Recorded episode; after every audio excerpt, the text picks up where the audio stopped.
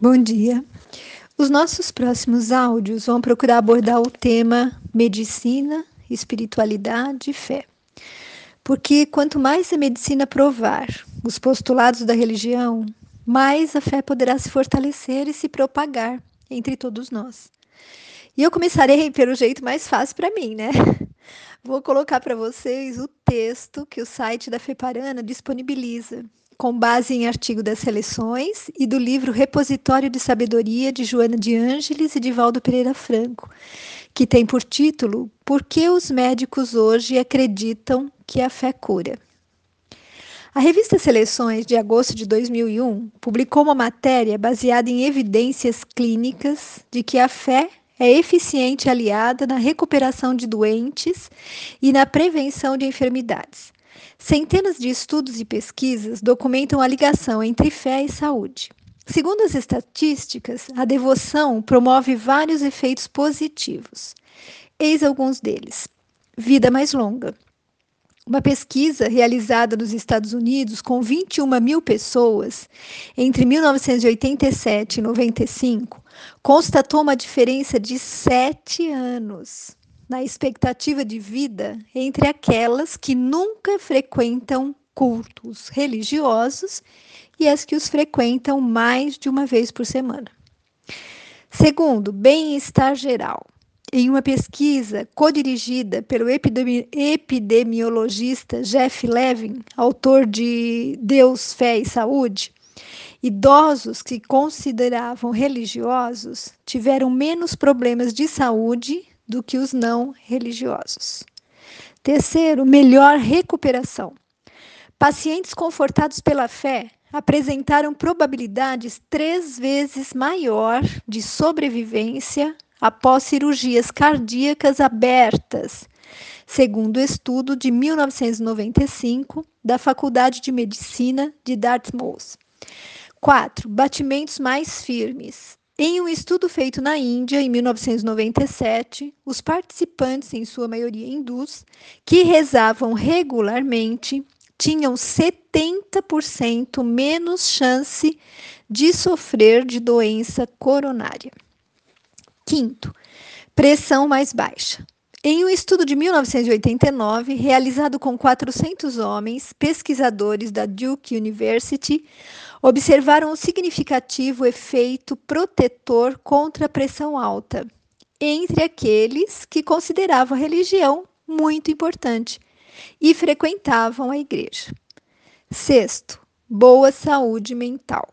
Frequentar locais de devoção tem relação com taxas menores de depressão e ansiedade, segundo uma pesquisa de mil novecentos e noventa e nove da Duke University, que inclui quase quatro mil idosos. sete. Menos estresse. Pessoas sob estresse apresentam aumento da pressão arterial e das frequências cardíacas e respiratória, reduzindo a imunidade, segundo o doutor Herbert Benson, de Harvard, autor de A Resposta do Relaxamento. Ele constatou em várias pesquisas que tanto a meditação como a oração, o tai chi chuan e a yoga provocam uma reação oposta ao estresse. O texto continua dizendo que, segundo as pesquisas médicas, a fé contribui de forma eficiente no tratamento do ser humano, não só com relação às enfermidades físicas, mas também às da alma. Evidente que a mente é o verdadeiro agente da saúde ou da doença, pois é a grande governadora do corpo.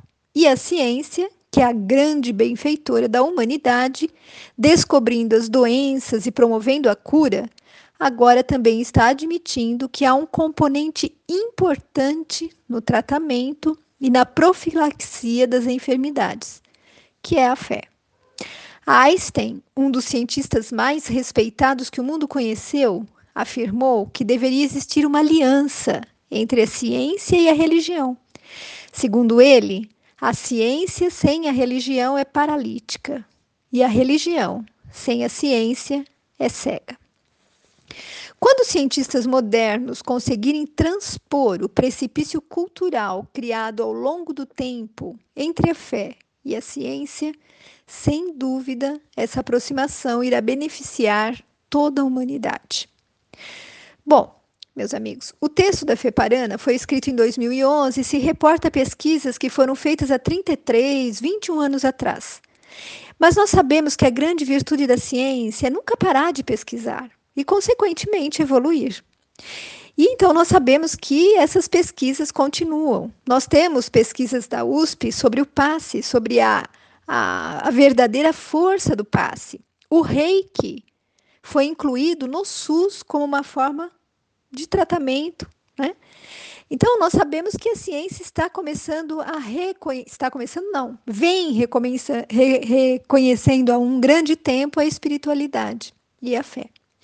E eu recebi de uma sobrinha muito amada uma tese de dois mil e doze, de oito anos atrás, é uma dissertação de mestrado uh, via U S P, da doutora Camila Domingues do Lago Rizardi. E o título é sobre, é, e ela é sobre a espiritualidade em mulheres com síndrome dolorosa miofacial crônica. Quem quiser conhecer mais detalhes, eu posso enviar o link. E no resumo da tese, nós encontramos as palavras do, da doutora Camila. Apesar da antiga vis, visão mecanicista, ao longo do século passado, a dor passou a ser avaliada e tratada de forma biopsicossocial, uma vez que diversos aspectos emocionais e sociais podem modular sintomas físicos. A partir da década de oitenta, a espiritualidade foi incluída neste contexto. Entende-se por espiritualidade a parte essencial, individual, que controla a mente e o corpo, aquilo que traz significado e propósito para a vida das pessoas. Vejam, é uma médica falando. É uma doutora, não sei se ela é médica, mas é da Faculdade de Medicina. Seu mecanismo é modulatório e aparenta envolver diversas vias endócrinas e imunológicas.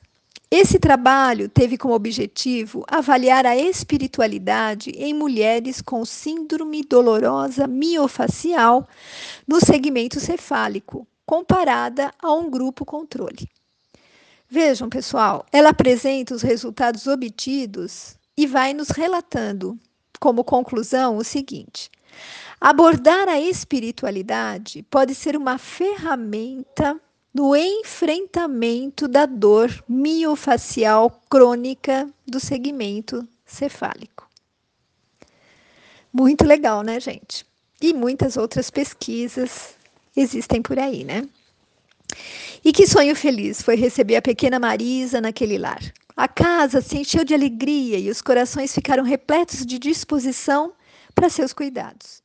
Depois de algum tempo, os pais perceberam algo diferente no seu desenvolvimento. Alguma alteração genética se manifestara, mas somente aos seis meses se deu a confirmação das suas limitações físicas. O neurologista advertiu quanto à eventual impossibilidade dela vir a andar. Tratamentos variados foram iniciados e a família se apoiou na oração e na confiança em Deus. O fisioterapeuta comparecia diariamente. Os pais se desdobravam em carinhos e brincadeiras com a menina. Aos três anos, ela surpreendeu, engatinhando na sala pela primeira vez. A felicidade foi um grande estímulo para a perseverança dos cuidados. Com seis anos de idade, nova surpresa. Marisa colocou-se em pé e andou. Desde então, feliz e cheia de curiosidade, não parou mais de surpreender, revelar seu potencial para a alegria dos familiares. Deus, que é Pai de amor e bondade, permite a seus filhos na terra a bênção da ciência, que nos traz meios de cuidarmos de nossa saúde. A bondade infinita nos proporciona ainda terapias alternativas para solucionarmos nossos males. O número expressivo de crenças desperta o nosso sentimento de fé em Deus, que nos fortifica a coragem para as lutas da vida. São rotas diferenciadas que se completam no objetivo de nos socorrer, nos permitindo a solução de várias problemáticas que se nos apresentam. Aprendemos que doença e saúde se referem ao estado íntimo em que nos situamos. As doenças são sintomas de um desarranjo do espírito, que se refletem no corpo físico. A causa inicial reside no espírito imortal e a enfermidade se manifesta no corpo.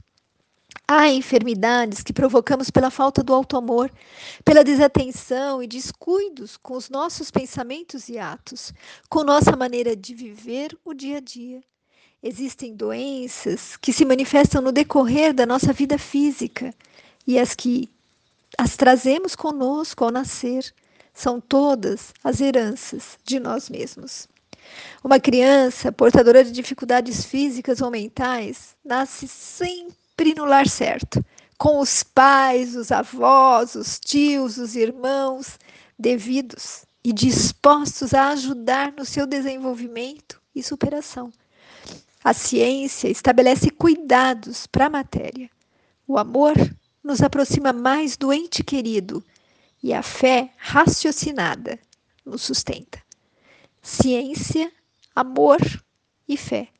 São dádivas divinas à disposição de todos os que buscamos fazer o melhor para nós mesmos e para os demais. Esse texto também está na FEPARANÁ. Fique com Deus. Beijos de quem se preocupa com você.